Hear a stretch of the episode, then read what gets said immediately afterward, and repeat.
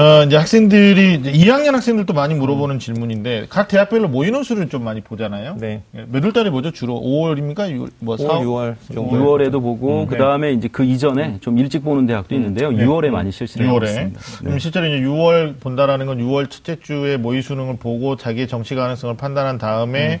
어, 생각하는 대학들 또는 욕심내는 대학들에 가서 모의 논술을 보는 건데 음. 뭐 이런 질문 있죠. 웬만하면 다 봐야 되는 거 아니냐? 음. 다 가봐야 되는 거 아니냐? 했을 때 자연계의 입장은 어떻습니까? 아, 저는 무조건 반대입니다. 반대. 네, 왜 그러냐면 네. 일단 온라인으로 시험을 보는 것은 별 문제가 없습니다. 뭐 네. 많이 얼마든지 많이 봐도 좋은데 오프라인에서 시험을 보려면 이제 사실 이제 굉장히 좋은 기회죠 학생들한테는 우리 이제 뭐 가서 어 이제 뭐 맛있는 것도 사 먹고 친구들하고 같이 가서 이제 재밌게 놀다 오는 거 좋은데 네. 그 물론 이제 한 번 정도는 음. 어 이제 그런 모의고사를 통해서 어 경험도 익히고 아 이런 분위기구나 아 이런 식으로 하는구나 경험 익히기 괜찮은 것 같습니다 한 맞아요. 한 네. 번 정도는 근데 음. 이게 두 번 세 번 모든 대학을 다 본다 어 이거는 시간 투자가 너무 좀 심한 것 같습니다 물론 이제 스트레스 한번 풀러 가는 거는 뭐 나쁘지 않을 것 같습니다 알겠습니다. 인문계는 어때요? 이문계도 저도 마찬가지라고 생각합니다. 음. 그러니까 이 모, 그 논술 고사장이 주는 어떤 특이점들이 있거든요. 그러니까 모의 논술을 보면 그 특이점을 미리 파악해 볼 수 있어요. 음. 그러니까 시험을 볼 때 실제로 연습 지는 한 이 정도 수준에서 쓸 수 있고 네. 필기구나 어떤 제한 사항들은 나한테 이런 부담을 주는구나 음. 이런 걸 파악할 수 있고요. 음. 근데 이제 모든 논술 문항을 다 이렇게 해보겠다라고 하면 이제 음. 고등학교 3학년 논술 준비하는 동안이 이제 투어 기간이 되는 거 뭐 책이나 한거 써야죠. 아니, 그렇죠. 아니, 뭐, 서울에 사는 학생들이야 서울권 대학의 논술 보니까 뭐 지하철 타고 버스 타고 잠깐 갔다 올 수 있는데, 진짜 아까 오 박사님 말씀하셨던 것처럼, 지방에서 이걸 악용하는 애들이 있어요. 그러니까 모든 학생들이 또 볼 수도 없거든요. 온라인으로 뭐 강강버스 불러가지고 올라야 된다 네네네. 말해가지고, 예, 묻지마 관광, 묻지마 논술, 모의 논술 이렇게. 부산 주변에는 네. 이제 부산대학교까지 네. 네, 가면서 재밌게. 한 가지만 좀 네. 더 붙였으면. 좋겠는데요. 그 모의 논술하고 관련해서 음. 제가 특히 이제 뭐 인문 논술은 잘 모르겠습니다만 음. 그 자연계 논술을 준비하는 학생들한테는 어, 모의 논술을 보면서 두 가지 꼭 좀 좀 연습을 해보라고 음. 하고 싶은 게 있습니다. 한 가지는 뭐냐면 따로 연습지를 주는 대학들도 음. 있습니다. 그러니까 넉넉하게 주는 대학들도 있는데 음흠. 어, 요즘에 절반 이상의 대학들은 빈 공간을 이용해서 음, 문제를 풀어야 이용해서. 됩니다. 여백을 이용해서. 근데 그 여백이 음. 결코 크지 않습니다. 네. 그래서 그걸 좀 연습을 좀 해줬으면 음. 좋겠고 네.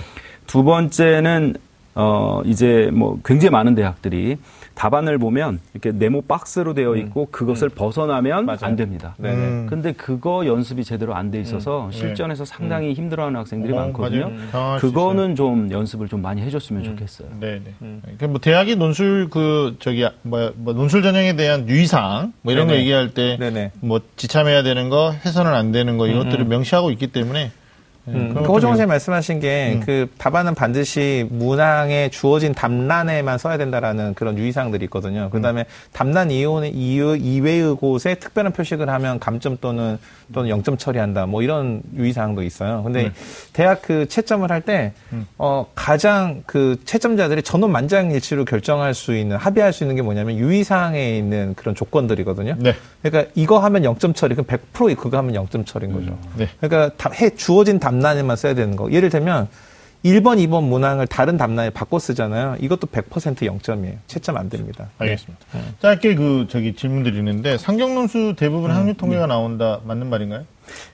글쎄요, 뭐 짧게 일- 답하시면. 네, 짜- 짧게 답해서 어, 이렇게 답해야겠습니다. 요즘 노벨 경제학상 네. 어, 사회학 전공하신 분들이나 네. 어, 그 다음에 또 뭐 심리학 전공하신 분들이 많이 봤죠. 네. 네, 네. 그걸로 대답을 가름하겠습니다. 알겠습니다. 이제 인문 논술의 제시문이 뭐 소설은 교과서 출제가 많다 뭐 이런 소문도 있는데 그건 어떻게 답하실까요? 최근에 그 이제 아까 제가 사교육 영향평가 말씀드렸잖아요. 선행학습 평 영향평가 이런 걸 하다 보니까 이 대학들의 입장에서는 사고력을 평가되는데 굳이 논술의 제시문을 교과서 외 에서 출제하면서 받는 비판을 감수하기가 좀 어려운 거예요. 음. 처음에 서강대 같은 경우는 논술 지문 엄청 어려운 걸 하고 싶어 했어요. 이유는 뭐냐면 대학에서 배우는 이 학문의 과정이 실제로 어떤 전공 서적 정도를 읽을 수 있는 정도 수준 돼야 되는데 애들이 맨날 교과서 정도의 그것도 짧은 문장만 읽고 오니까 수업이 진행이 안 된다는 거죠. 그런 욕구가 있었지만 최근에 이 논술이 계속 타겟이 됐잖아요. 사교육 유발하는 요인이 있다. 그러니까 지금은 거의 대부분의 대학이 교과서에서 지문을 채택을 하거든요. 많이 벗어나면 EBS 교재. 네. 그러다 보니까 자연스럽게 이 교과서 중에서 가장 방대한 양의 교과서가 특히 문학 교과서예요. 음. 문학 교과서 엄청 그 출 판사별로 한십몇 종 되잖아요. 음. 거기에 특히 그 국어 같은 경우는 이 말 그대로 문학만 다루지 않아요. 그러니까 모든 영역을 다 다루잖아요. 그러다 보니까 국어 교과서가 특히 많이 논술 교 문제를 출제할 때 많이 사용되고요. 특히 이제 그러도 근데 특히 소설 같은 경우는 학생들이 그 교과서별로 다 다루는 작품들이 다 달라요. 어, 그러다 보니까 굳이 그 밖에서 내려고 하지 않아도 이 안에 충분히 찾아지니까 그러다 보니까 자연스럽게 교과서에서 이런 문학 작품들이 많이 나오는 빈도가 높다고 이렇게 보여지는 그럼 거죠. 교과 과정 내에서 출제니까 교과서 출제가 되는 건데. 그게 명분으로 삼기 가장 좋은 거죠. 교과서에서 냈는데 이게 근데 이제 아니야, 제시문은 이러면. 쉽지만 이제 발문은 좀 어렵게 나오는. 발문을 못 알아듣게 내는 문제는 거의 없어졌어요. 네. 예전에는 음. 못 알아듣게 문제 만들어가지고 교수들도 문제 내놓고 이거 뭐야? 뭐냐, 거. 이거 뭐 네, 네. 나도 못 쓰겠다. 네, 뭐 맞아요. 이렇게 얘기 얘기하는 많았어요. 분들이 있었는데 네네. 그래서 저도 이렇게 발문을 이렇게 보면서 아 이분은 외국에서 공부하고 온 지 얼마 안 됐나 막 이런 분들이 있었어요 정말. 오케이. 최근에는 그런 문제는 없어요. 네. 네. 지금 호 박사님 같은 경우는 작년에 음. 이제 분당 일대에서 제가 진짜 소문 들었던 건데 그 낙생고등학교가 사실 내신 성적이 불리한 학생들이 많잖아요. 네, 그렇습니다. 근데 거기서 가톨릭 의대 논술로 합격한 사례가 있어가지고 네. 호 박사님 제자들. 네. 근데 제가 여쭤보고 싶은 건 가톨릭 의대 논술도 쉽지는 않을 텐데요. 네. 뭐 이런 소문도 있어요. 대한민국에서 가장 어려운 논술고사는 한양대 의대 논술이다. 왜냐하면 체제가 없는데 뭐 이런 네, 얘기인데 맞아요. 그거 네. 맞나요? 어떻게? 그 한양대 의대 논술이 어렵다라고 하는 것은 네. 사실은 이제 한양대에서 일단은 일단 한양대에서 그 수능 등급 컷을 없애면서 네. 의예과가 논술 전형에서 빠졌었습니다. 그렇죠. 그러다가 이제 올해 처음으로 다시 네, 또 네, 이제 맞아요. 들어가게 되는데요. 네. 그래서 일단은 뭐 모의 논술도 봐도 실제로 한양대 모의 어, 그 의예과 모의 논술이 따로 나오지 않았습니다. 음. 근데 이제 왜 그런 얘기를 하느냐? 음. 제가 이제 그 근거를 생각을 해봤더니 일단 첫 번째 의예과들 중에서 의예과 수능 등급 컷은 논술 전형에서 수능 네. 등급 컷이 굉장히 높지 않습니까? 맞아요. 1111 뭐 이렇게 되- 되니까. 그런데 유일하게 한양대 의예과 논술만 수능 등급 컷이 없다. 음. 매력적이죠? 맞죠. 네. 그 다음에 이제 두 번째. 음. 110명 전체 모집 정원 중에서 논술로 어, 뽑는 인원이 약 10명 정도가 됩니다. 굉장히 그러면 이제 적게 뽑는 건데 규모에 비해서 그 다음에 마지막 어, 이게 그 같은 논술 전형 어, 일이 그러니까 논술고사 보는 날이 겹치는 게 사실 이제 상당히 중요한 포인트가 되는데 네. 한양대 논, 모- 어, 그 논술 시험을 보는 날 딱 한 대학밖에 보지 않습니다. 이화여대. 아. 그러니까 예를 들어서 수능 맞아요. 끝나고서 중복일, 중복일. 네, 중복일 맞아요. 그렇죠. 이게 18, 19일 같은 경우는 굉장히 많은 대학들이 동시에 논술 시험을. 보기 때문에 좀 이따 우리가 그건 뒤에 중점 네, 그렇죠. 네. 네, 그런데 일단 한양대는 그래서 중복되는 것이 없기 때문에 거기로 왕창 모일 것이다. 네. 라는 것 때문에 아마도 네. 그것 때문에 한양대 의대 논술이 아마 굉장히 어렵지 않을까 이렇게 예상을 하시는 그렇죠. 것 같은데 네, 네. 글쎄요 그거 어, 좀 위험한 발상 아닐까요? 만약에 근데, 그, 또 쉽게 음, 내면 변별을 어떻게 하냔 말이에요. 한양대 수리 논술은 쉽지 않습니다. 음, 그러니까, 그러니까 일반 이제, 학과 음. 문제도 예. 어, 제가 볼 때는 일반 음. 학과 문제도 의예과 학생들 선발 어, 그 변별하기에 충분한 난이도를 가지고 있습니다. 그러니까요. 그러니까 아마 이제 그런 썰이 뭐 네. 체저를 없는데 체저가 없는 의예과 음. 논술 이러면 완전 대박 찬스거든요. 네. 네.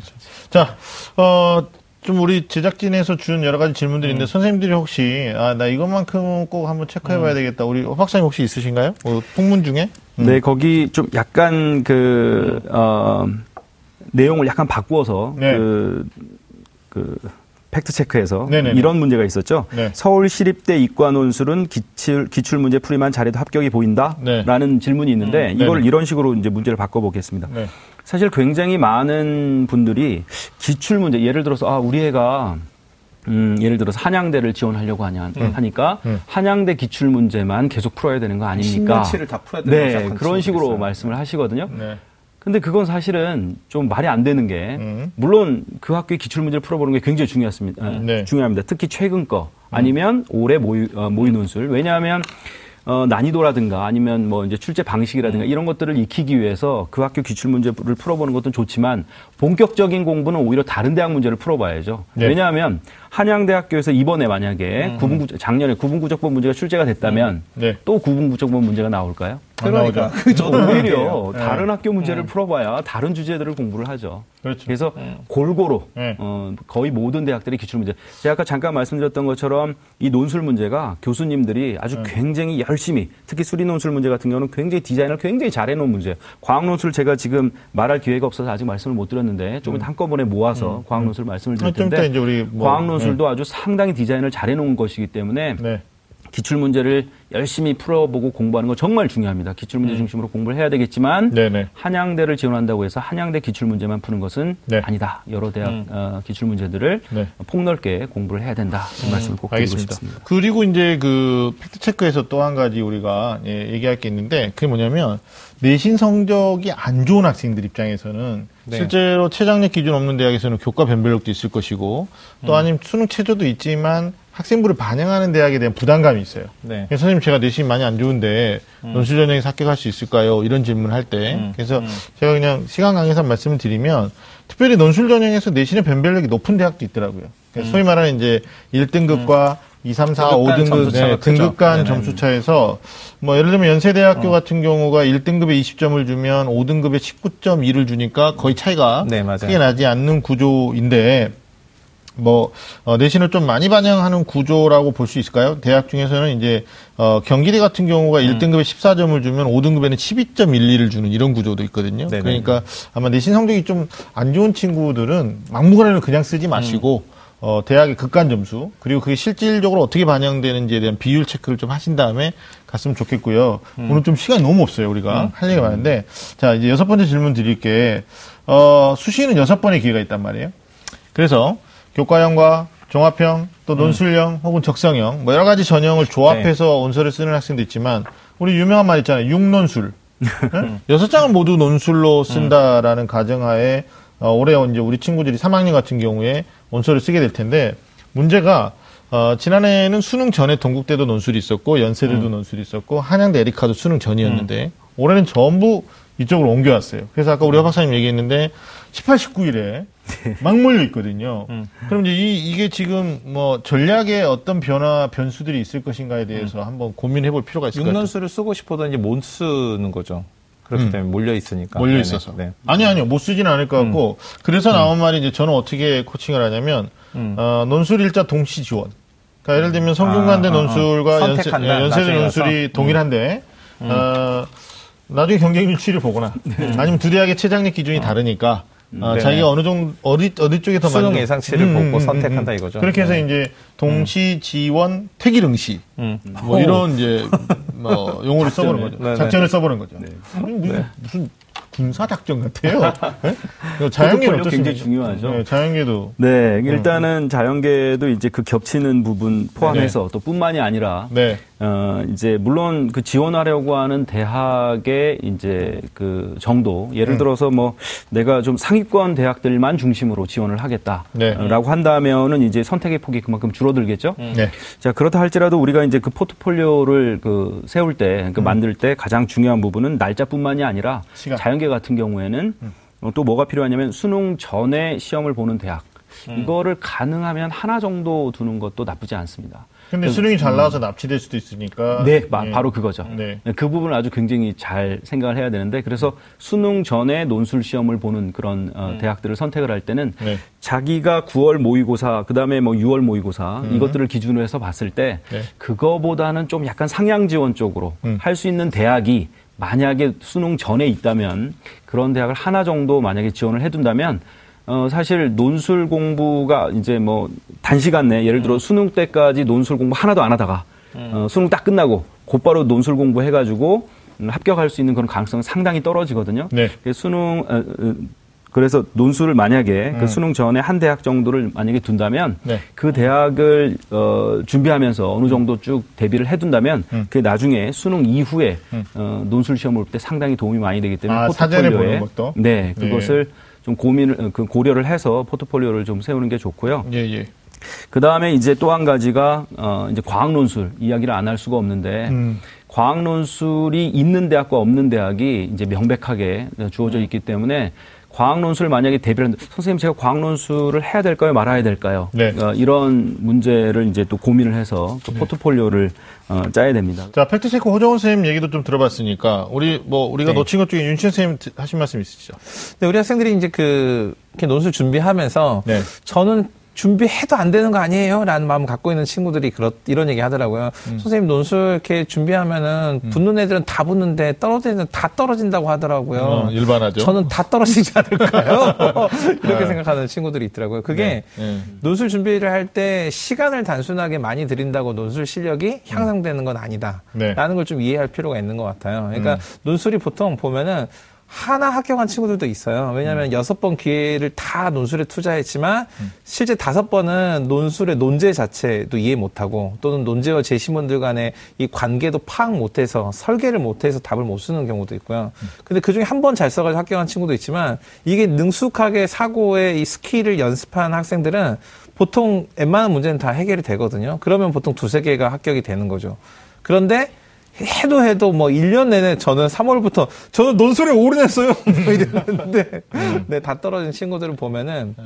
기출 문제만 막 열심히 보고 네. 논술에 나올 법하다고 하는 문제만 막 보면서 모든 논술 답안을 내가 다 외워가리 이렇게 생각하면은 결국 아까 호정호 선생님 말씀하셨는데 기출 문제는 다시는 안 나오는 문제다 이렇게 생각해도 되거든요. 네. 네. 사실 또 인문계 음. 논술은 뭐 어, 붙는 애들이 다 붙는다라고 말할 수도 없는 게 음, 음. 상위권 대학에서는 붙었는데 좀 안전하게 썼던 대학에서는 불합격하는 네. 경우들도 있잖아요. 제가 가르쳤던 학생 중에서도 음. 뭐 다른 데 뭐 서강대, 한양대, 뭐 성대 다 떨어지고 딱두 네. 개가 붙었어요, 이 친구가. 네. 어, 육론수를 썼는데 이 친구는 연대랑 숙대가 붙었거든요. 야, 그러니까 중간 네. 빼고 중간 빼고 끝이네. 끝과 끝. 그게 네.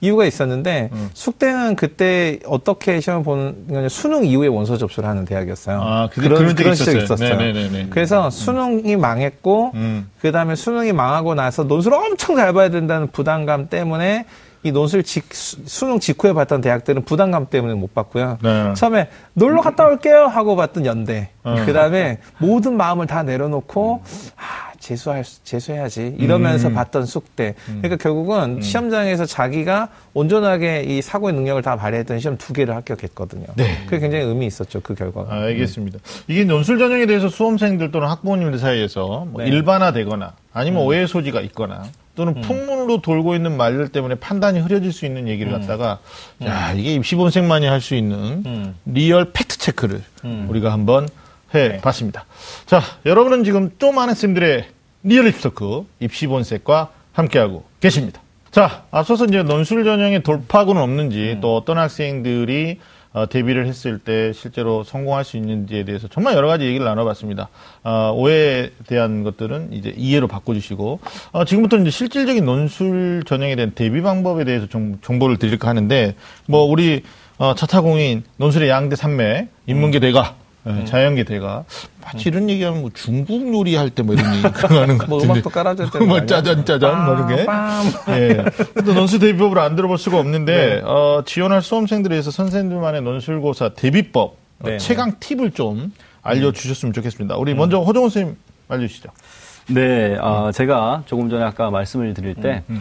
수능 수학 21번, 29번, 30번 그리고 어, 수리 논술 그 다음에 수학 심층 면접 이거는 동시에 같이 가야 된다라고 네. 말씀을 드렸는데요. 어, 이거에 대해서 제가 좀 더 더 구체적으로 음. 팁을 드리도록 하겠습니다. 네. 자, 과연 이것을 어떻게 공부를 해야 되느냐? 음. 아까 말씀드렸듯이 가장 중요한 것은 일단 학생들이 수능 공부를 하면서 그러니까 이 어, 그러니까 경험을 쌓기 위해서 뭐 굉장히 많은 문제들을 풀다 보니까 문제를 보자마자 어, 뭐 몇 초 걸리지 않아서 아 이건 이렇게 풀면 다 답이 나와. 라는 걸 이미 아는 거예요. 음. 그렇기 때문에 항상 학생들은 문제를 읽는 게 아니라 그냥 네. 문제를 보고 내가 경험한 것인지 아닌지 이것만 판단을 음. 한 다음에 곧바로 문제 푸는 방법을 떠올려서 기억을 음. 떠올려서 문제를 푸는 거죠. 음.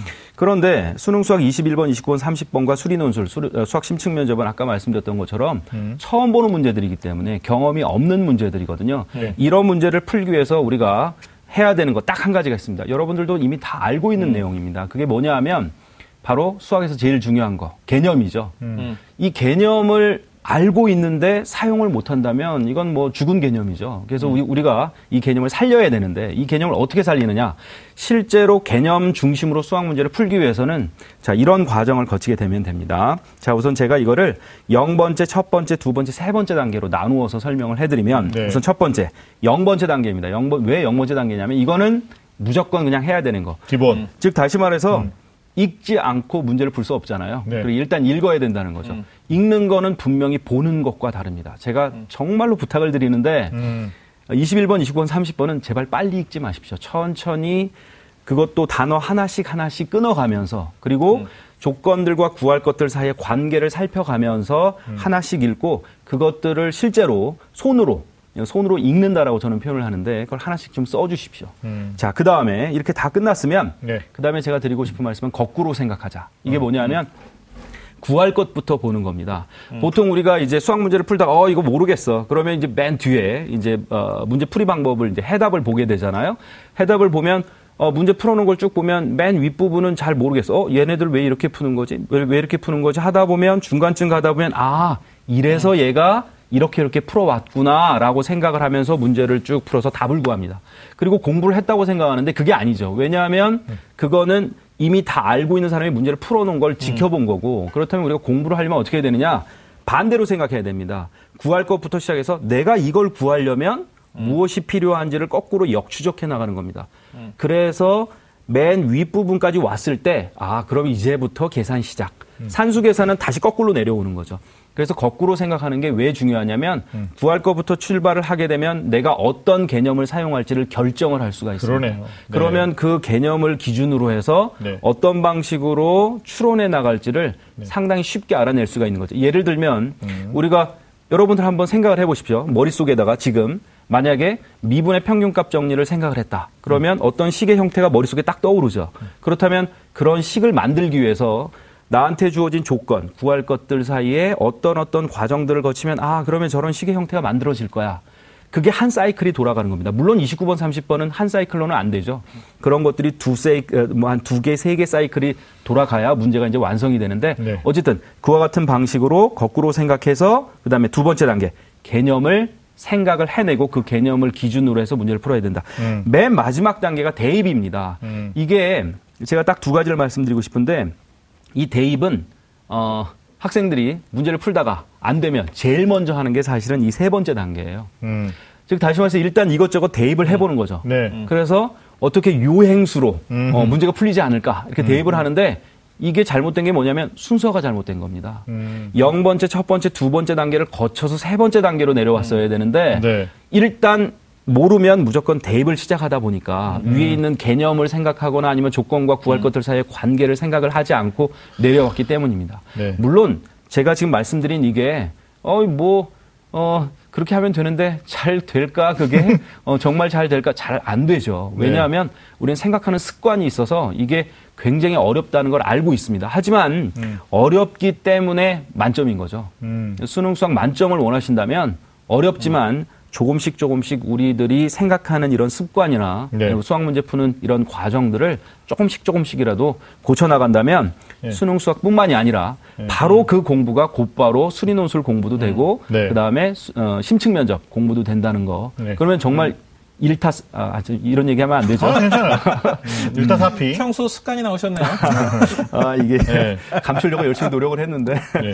자, 그래서 한, 아, 돌 하나로 세 개를 동시에 다 잡을 수 있는 네. 어, 그런 방법이 될 거니까 좀 힘들고 좀 어렵지만 음. 우리가 어, 이런 정석을 어, 정말 그야말로 왕도가 네. 아니라 정석을 꾸준히 지켜나간다면 분명히 좋은 결과가 있을 겁니다. 아니 이게 자연계 네네. 논술 티칭 하시는 분들 중에 그냥 수학을 가르치시다가 야 이건 뭐 문제 보면 다 아는 건데 하면서 대입을 막 해요. 그리고 안 되면 해설지 보고 답지 보고 이렇게 이제 티칭 하시는 분들이 있는데 어떻게 보면 이제 허 박사님 접근 방식은 어떤 조건과 관계 이걸 갖다가 끌어내는 추론이잖아요. 네. 네, 이런 것들이 수리 논술에서 요구하는 대학의 어떤 요구사항이 될 수도 있으니까 굉장히 좋은 팁이 될 것 같다는 생각이 듭니다. 음, 그러니까 그 논술이 저도 이제 그 호정호 선생님 말씀에 전적으로 공감해요. 그러니까 인문 논술이 음. 이 호정호 선생님 말씀하신 이 방법에 똑같거든요. 네. 그러니까 인문 논술도 호정호 선생님이 1타 3피 음. 어, 방법으로 해결할 수 있다.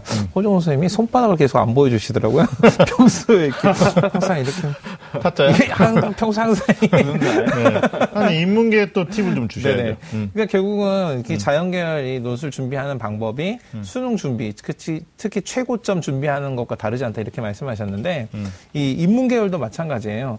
이 실제로 우리 학생들이 놓치지 말아야 될 게 뭐냐면 이 수능 시험 이렇게 출제되고 나면은 이게 제가 자주 하는 얘기인데 이 수능 학생들 다 보고 나면 그날 저녁에 이 평가 원장이 나와가지고 뉴스에서 이런 얘기 하거든요. 음. 에, 이번 수능 시험은 정상적인 고등학교 교육 과정을 이수한 학생은 누구나 풀 수 있도록 출제했습니다. 음. 그다- 애들이 정상적으로 그렇죠. 안다는 거죠. 음. 그리고 이 논술 출제를 한 대학들도 이 논술 출제와 관련된 출제 의도나 네. 출제 방향을 밝히는 인터뷰나 아니면 이런 그 공개 자료를 보면요. 항상 서두에 어떤 얘기 하냐면 우리 대학의 논술 문제는 네. 정상적인 고등학교 교육과정을 바탕으로 또는 정 교육과정 이전 학생이면 누구나 풀 수 있도록 이런 말을 빼놓지 않고 해요. 이런 얘기를 하면 수험생들도 학부모들도 그리고 일반인들 다 웃거든요. 아이씨 또 저 얘기야? 그러면 그런 일을 매번 하는 사람들은 사람들이 그걸 그렇게 희화하고 그렇게 조롱하고 그렇게 한다는 걸 모르고 그런 얘기를 계속 하냐는 거예요. 아니에요. 왜냐하면 실제로 이 수능도 마찬가지고요. 논술도 마찬가지고 이 학교에서 보는 내신 시험도 마찬가지고 이 학생들이 반드시 이 정도 수준 이 우리 학생들이 이 정도 수준에서는 이 정도 교과에 대한 이해가 있어야 돼. 음. 라는 걸 중심으로 출제를 하거든요. 그러니까 네. 기본은 뭐냐면 교과에 대한 이해예요. 그 이해 안에는 뭐가 있냐면 개념과 원리가 있어요. 근데 이 개념과 원리를 내가 분명히 아느냐 모르느냐는 어떻게 확인할 수 있냐면 내가 그게 무언지를 정확하게 설명할 수 있으면 돼요. 개념이 뭐냐면 어떤 대상을 다른 대상과 구별하는 거거든요. 그러니까 만약에 인문학적으로 얘기하면 정의가 있으면 정의가 아닌 것들과 정의를 구별하면은 정의라는 개념을 분명하게 아는 거예요. 그걸 완성된 형태로 평소에 공부를 하면서 문장으로 글을 써서 공부를 하는 연습을 하면 논술은 사실은 특별히 따로 시간을 내서 준비하지 않아도 교육과정에서 준비가 됩니다. 그래서 특히 수능 공부하면서 우리 친구들이 수능 논술 준비하면서 네. 수능 실패하는 이유랑 똑같이 준비하다 실패해요. 수능 시- 가장 친구들이 9월 모의고사 이후에 실패하는 이유가 뭔지 아세요? 마음이 조마조마해지면 이 모의고사 봉투 모의고사 있잖아요. 네, 네, 네. 나는 오늘부터 실전이야 이러면서 매일 틀리는 연습만 해요. 네. 문제 막 풀고는 채점하고 오예 오예 오예 아 어떡해 오예 막 이렇게 하고 좀 운 좋게 많이 맞추면 그냥 어허 막 기분 기쁨을 누리고 틀리면 친구랑 둘이 어떡해 이러면서 버대고 집에 가서도 한다고 나 어떡하지 그냥 밤새요. 네 그러다가 수능이 본인이 계획했던 만큼 결실이 없는 거예요. 근데 논술도 네. 시즌에 가까우면 가까이 올수록 기출 문제 가지고 맨날 해보고 아 어려워 아 어려워 이렇게만 하고 만다고요. 그러니까 기출 문제를 많이 섭렵해 가지고 몽땅 외우려고 하지 말고 교과에 나와 있는 기본적인 개념과 원리를 자신의 문장으로 정리하는 방법으로 네. 수능 공부를 하면 논술 준비되는 거죠. 사회탐구 영역, 국어 문제 다 그렇게 정리하면 충분히 준비하는 가장 좋은 팁이 됩니다. 네. 아니 이렇게까지 논술을 준비했는데 이제 올해 입시의 네. 특징 중에 하나가 학생들 입장에서 자기가 정말 소중하게 준비한 이 논술을 갖다가 써봐야 되잖아요. 근데 음. 논술 일정이 중복되는 게 가장 큰 변수가 될것 음. 같아요. 지난해 이제 수능 전에 봤던 대학들 가운데 연세대, 동국대, 한양대, 에리카가 수능 이후로 옮겨가면서 네. 어, 18일, 19일 대학 예? 이렇게 음. 겹치는 대학이 되게 많고요. 그렇다 보니까 이제 학생들 입장에서는 어, 동시에 지원해놓고 음, 그러니까 뭐 시간대가 겹치지만 두 대학의 최장력 기준과 두 대학의 논술의 흐름이 다르다. 그래서 나중에 음. 경쟁률까지 세 가지를 보고 어, 둘 중에 하나를 선택하는. 그러니까 결국은 6논술을 쓰는 학생 입장에서 여섯 장을 다 못 가는 경우도 있다라는 거예요. 그러나 이제 부모님들 입장에서 무리하게 야 음. 오전에 하나 가고 점심 차에 이동하면서 먹고 오후에 가고 아, 퀵 서비스. 예, 그래서 뭐 이제 것 지금부터 막. 킥 서비스 예약하시고 이런 네네네, 분들이 있는데 오토바이 네네. 타고 사실 11월 달에 킥 서비스. 안 제가 좋아. 제가, 추워, 추워요, 추워. 제가 1월 달에 네. 타봤잖아요. 오토바이. 예, 전 세계에서 가장 긴 다리가 성수대교예요. 엄청 추워요. 설명이 늦어가지고 타봤는데 지금도 오른쪽 무릎이 시립니다. 그래서 절대로 학생들 오토바이 태우는 일 안 했으면 네, 좋겠다. 맞아요. 그러면 네. 어, 각 대학의 논술 일자별 또 시간대별로 어, 그리고 본인이 어느 쪽에 좀 더 유리한지를 잘 체크해서 어떤 지원 전략에서 팁을 좀 드리고 싶어요. 그래서 동시 지원, 뭐 태길 응시 이렇게 음. 해도 되는 거고 아니면 어, 날짜를 다 피해 가서 여섯 장을 음. 다 살리는 것도 우리 학생이 아니 왜냐하면 두 분이 이렇게 좋은 팁을 주셨는데 음. 이거 다 살리지 못하고 예, 논술 전형을 또 소비하는 경우가 있을 것 같아서 말씀. 거기다 한 가지만 더 하자면 네. 이게 면접 일자와 겹치는 것도 있습니다. 아, 그것까지 있어요. 그것까지 같이 생각을 해야 돼요. 그러니까 만약에 학종을 쓰거나 교과형을 썼는데 면접을 대비해야 되는 경우도 있거든요. 전형 일정. 네. 네. 아니, 실제로 논술 전형은 아니지만 이제 면접이 겹치는 경우도 역시 동시 지원 태길 응시하는. 네, 예, 맞습니다. 그래서 막 전화로 물어보는 경우가 있어요. 선생님 어디 가는 게 맞을까요? 이런 건데 참 수험생들 입장에서는 어, 우리나라 입시가 간단하지만은 않고요. 또 부모님들도 마찬가지로 입시 본색이 아니라면 이런 고급 정보를 또 우리가 우리가 자뻑하는 거네. 유행의 유행. 예. 하여튼 이 전염됐어요. 유행이 아니고요. 이렇게 전염됐어요. 요즘 TBS에서 제가 깔때기 많이 보고 있습니다. 깔때기. 예, 제가 바이러스 전염돼가지고. 알겠습니다. 제가 지금 말씀드린 논술 전형 일정에 관련된 것들은 또 어, 화면을 통해서 좀 정리해보는 것도 필요할 것 같습니다.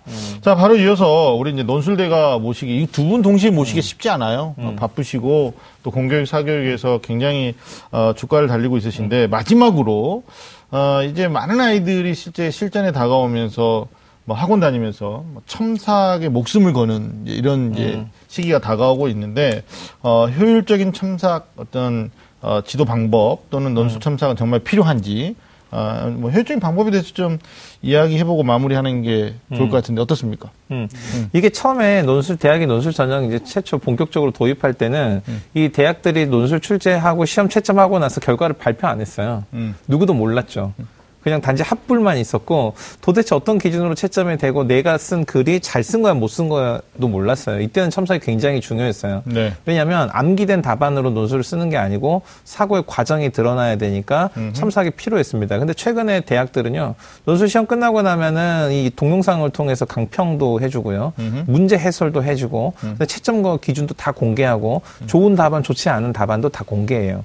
어, 일단은 직접적으로 결론부터 말씀드리면 특히 이 첨삭이 사교육 시장에서 가장 이 많이 부풀려져 있는 영역 중에 하나예요. 그러다 보니까 학생들이 논술 시험 임박해가지고 아주 고가의 첨삭을 받으면 뭐 굉장히 크게 도움이 될 거라고 생각하는 친구들도 있어요. 근데 첨삭이 꼭 필요한 경우가 있어요. 어느 문제도 내가 뚫지 못한다, 해결 못한다 이러면 과정이 뭐가 문제가 있는지를 반드시 첨삭을 받아야 되지만 하나의 문제를 본인이 쓰고 완벽했어라고 스스로 생각하면 그때는 대학이 제공한 자료만 가지고도 충분히 자기 스스로 첨삭할 수 있습니다. 네. 자연기는 어떤가요?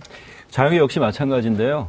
일단 수리 논술하고 과학 논술을 나누어서 생각할 필요가 있습니다. 일단 네. 수리 논술은 어, 그 윤신혁 선생님께서 말씀하셨던 것처럼 어, 실제로 예를 들어서 수리 논술을 어, 첨삭을 받는데 굉장히 많은 시간을 들인다든가 비용을 들인다. 이거는 정말 말도 안 되는 이야기입니다. 이거는 정말 사교육 시장에서 정말 너무 부풀려진 이야기고요. 네.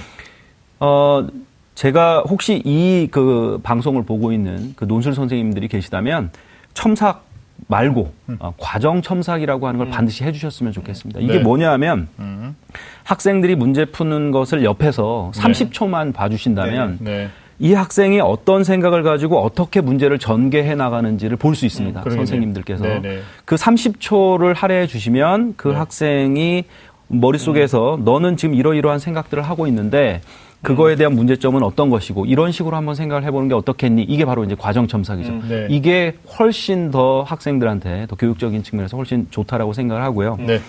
그 다음에 이제 과학 논술 역시 마찬가지인데 물론 이제 자연계 학생들 중에서 어, 선생님 저는 글 자체를 못 쓰겠어요. 그걸 어떻게 시작해야 될지를 모르겠어요. 이런 학생들은 물론 당연히 조금 글 쓰는 연습을 시킬 필요가 있죠. 네. 그거는 이제 동의합니다만 특히 이제 과학 논술은 수리 논술과 다르게 과학적으로 그, 어, 그 과학적 추론 과정들을 이제 말로 풀어내야 되기 때문에 그 네. 과정이 필요하다는 건 인정하지만 역시 과학 논술도 저는 이제 그걸 개요짝이라고 말씀을 드리는데 조건과 그다음에 내가 어그 어, 도달해야 될 결론 이것을 미리 연습장에다가 써 보시고 그다음에 요 사이 사이에다가 내가 사용해야 될 개념 음. 이것들을 정리해서 하나의 일목요연한 표를 만드는 거예요. 네. 그러니까 이거를 이제 우리가 보통 개요짝이라고 하는데 네. 왜냐하면 이제 과학 논술에 대해서 제가 그동안 뭐 지금 이제 토크할 때 거의 말씀을 안 드렸으니까 짧게 좀 말씀을 드리면 네.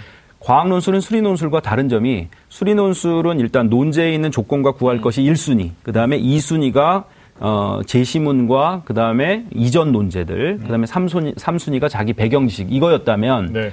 과학 논술에서는 달라지는 점이 제시문이 1, 순위로 올라갑니다. 네. 그래서 제시문을 반드시 사용을 해야 되는데 다시 말해서 이제 인문계 논술하고 상당히 비슷해지는 거죠. 그 내가 이 결론에 도달을 할 때 이 논제에서 요구하는 이런 그 질문에 대해서 대답에 도달을 할 때 제시문에 있는 것들을 어떤 방식으로 사용해야 될지를 보여주는 것이거든요. 네. 그래서 1순위로 올라가는 건데 바로 그것이 사용되어지는 그 과정들을 개요를 짜서 들여다보는 게 상당히 중요합니다. 그래서 물론 이제 당연히 첨삭이나 이런 것도 중요하지만 개요를 좀 첨삭을 해주신다면 음. 그리고 학생들한테 그 개요 짜는 과정에서 어떤 어떤 문제점들이 있는지를 네. 얘기를 해주신다면 네. 아주 짧은 시간 안에 굉장히 교육적인 효과를 아, 크게 낼 수가 있습니다. 효율성이 극대화될 것 같아요. 네. 그래서 일단 글쓰기는 네. 아, 제가 아까 그 인문계 쪽은 혹시나 음. 글을 어, 잘 쓰는 게 불- 아, 합불에 굉장히 중요한 여- 어, 요소냐라고 이제 말씀 저기 여쭤봤는데 네. 그래서 제가 이제 사실은 그것 때문에 어, 여쭤본 겁니다. 그러니까 음. 정말 글쓰 글을 잘쓴 글이 이제 중요하다면 네. 이제 당연히 그 첨삭을 많이 받아야 되겠지만 그런 게 아니라면 네. 어, 좀 그런 첨삭은 최소한으로 줄이고 네. 그런 과정 첨삭들 또는 개념 첨삭, 첨삭 들을 강화하는 게 좋지 않을까 이렇게 생각을 합니다. 아, 알겠습니다. 어찌- 어찌됐든 뭐 수험생들 입장에서는 첨삭에 의존할 수밖에 없는 게 자기가 쓴 글에 대한 확신.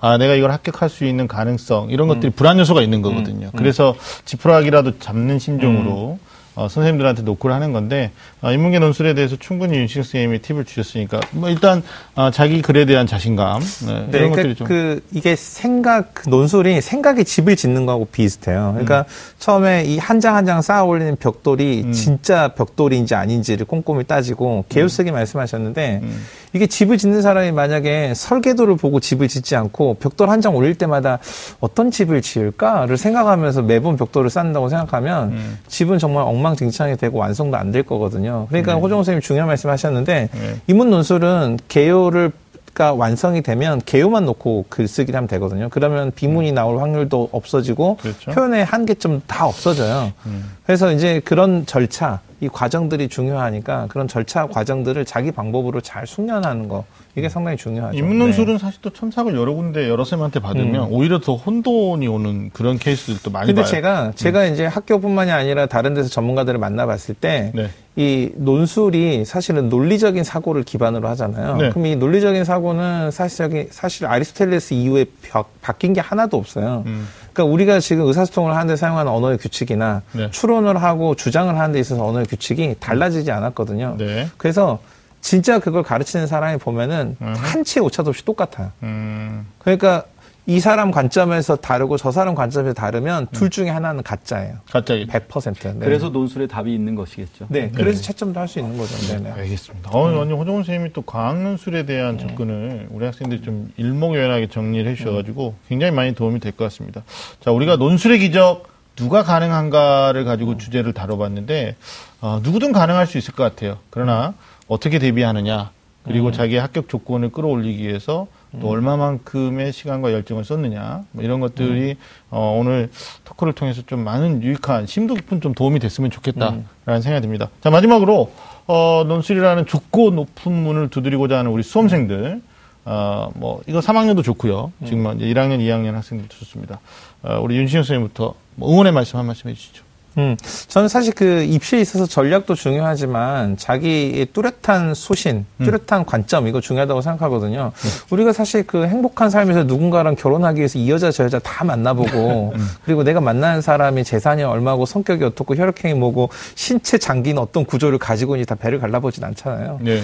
사랑하기 때문에. 그렇죠. 네. 네. 그러니까 우리 학생들도 어, 입시에서 전략도 중요하지만 본인이 이제 어떤 흥미를 가지고 어떤 전공을 하고 그 전공을 이수하기 어느 대학이 나의 지금 어떤 성적에서 가장 좋은지 네. 가장 그 가장 적당한지를 잘 따지면 사실 좋은 지원이 될 수도 있을 것 같습니다. 그리고 네, 네. 뭐 논술도 이제 논술 얘기 오늘 했는데 어 중요한 건 이렇게 원리와 이 자기의 방법을 갖는 거거든요. 그럼 우리 오늘 이 제목이 논술의 기적 누가 가능한가였잖아요. 음, 네. 원리와 자기 방법이 있다면 논술의 기적 그건 바로 너 이렇게 얘기를 드리고 싶습니다. 네. 알겠습니다. 호정 선생님. 예, 좀 길게 이야기를 아, 해도. 괜찮겠습니까? 네.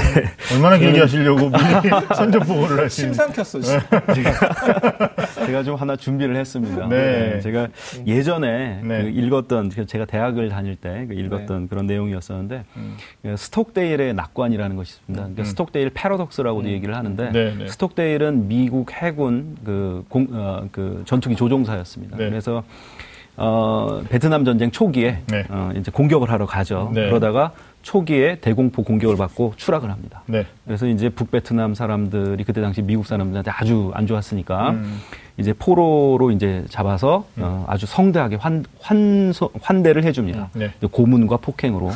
그래서 아주 굉장히 유명한 그 수용소에 이제 갇히게 되죠. 네. 그러니까 소위 이제 그 어, 사이공 힐튼이라고 부르는 호아로라고 하는 그런 수용소에 갇히게 되는데 네. 이 수용소가 굉장히 열악해서 상당히 많은 사람들이 죽어나갑니다. 음. 그런데 스톡데일은 거기에서 무려 7년 반을 버티죠. 어. 그래서 이제 결국에는 본국으로 이제 석방이 돼서 돌아오고 어, 꿈에 그리던 가족들을 만납니다. 네. 그래서 그 가족들을 만나고 인터뷰를 하는데 아 당신은 어떻게 해서 살아났습니까? 음. 라고 이제 물어보는데 네. 어, 거기에서 그런 이야기를 하죠. 내 주변에 있던 사람들, 내 부하들 음, 어, 그런 사람들은 어 이제 대부분 다 죽었죠. 네. 그, 그 사람들은 이제 크리스마스가 오면 석방될 거야. 음. 또는 뭐 어, 이제 추수감사절이 되면 석방될 거야. 내년 이제 해가 바뀌면 음. 새해가 되면 석방될 거야. 석방될 거야.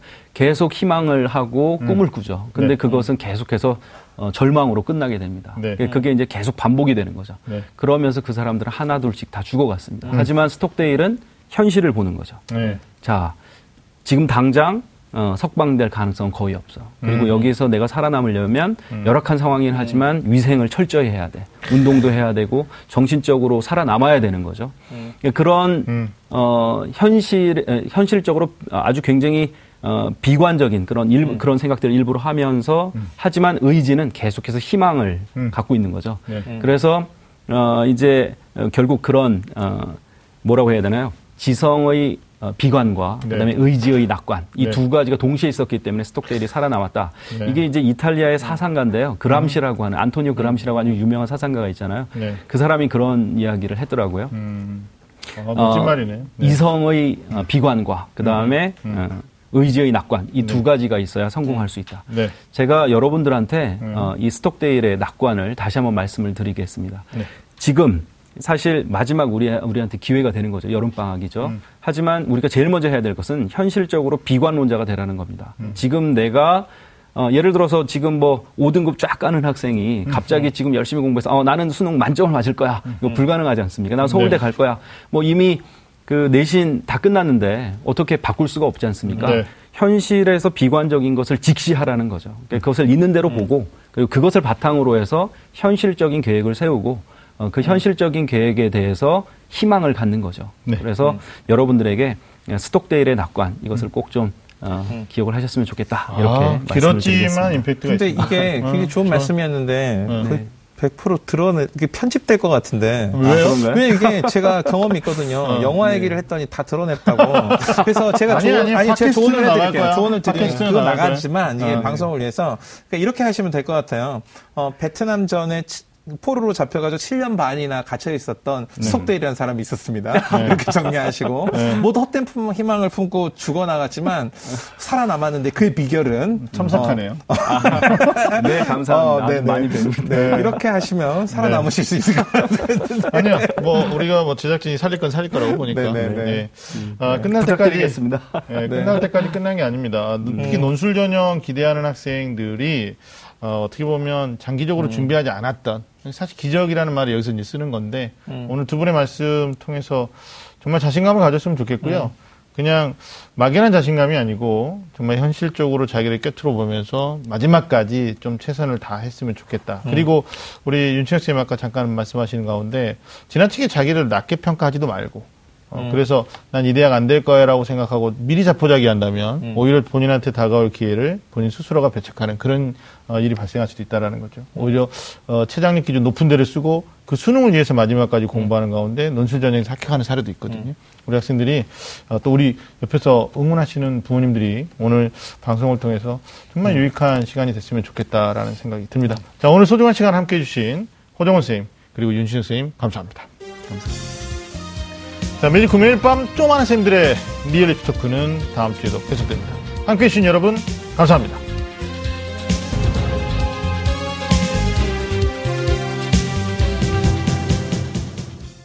오늘 방송 좋았나요? 방송에 대한 응원 이렇게 표현해 주세요. 다운로드하기, 댓글 달기, 구독하기, 하트 주기. 더 좋은 방송을 위해 응원해 주세요. 다운로드하기, 댓글 달기, 구독하기, 하트 주기. 기억하셨죠?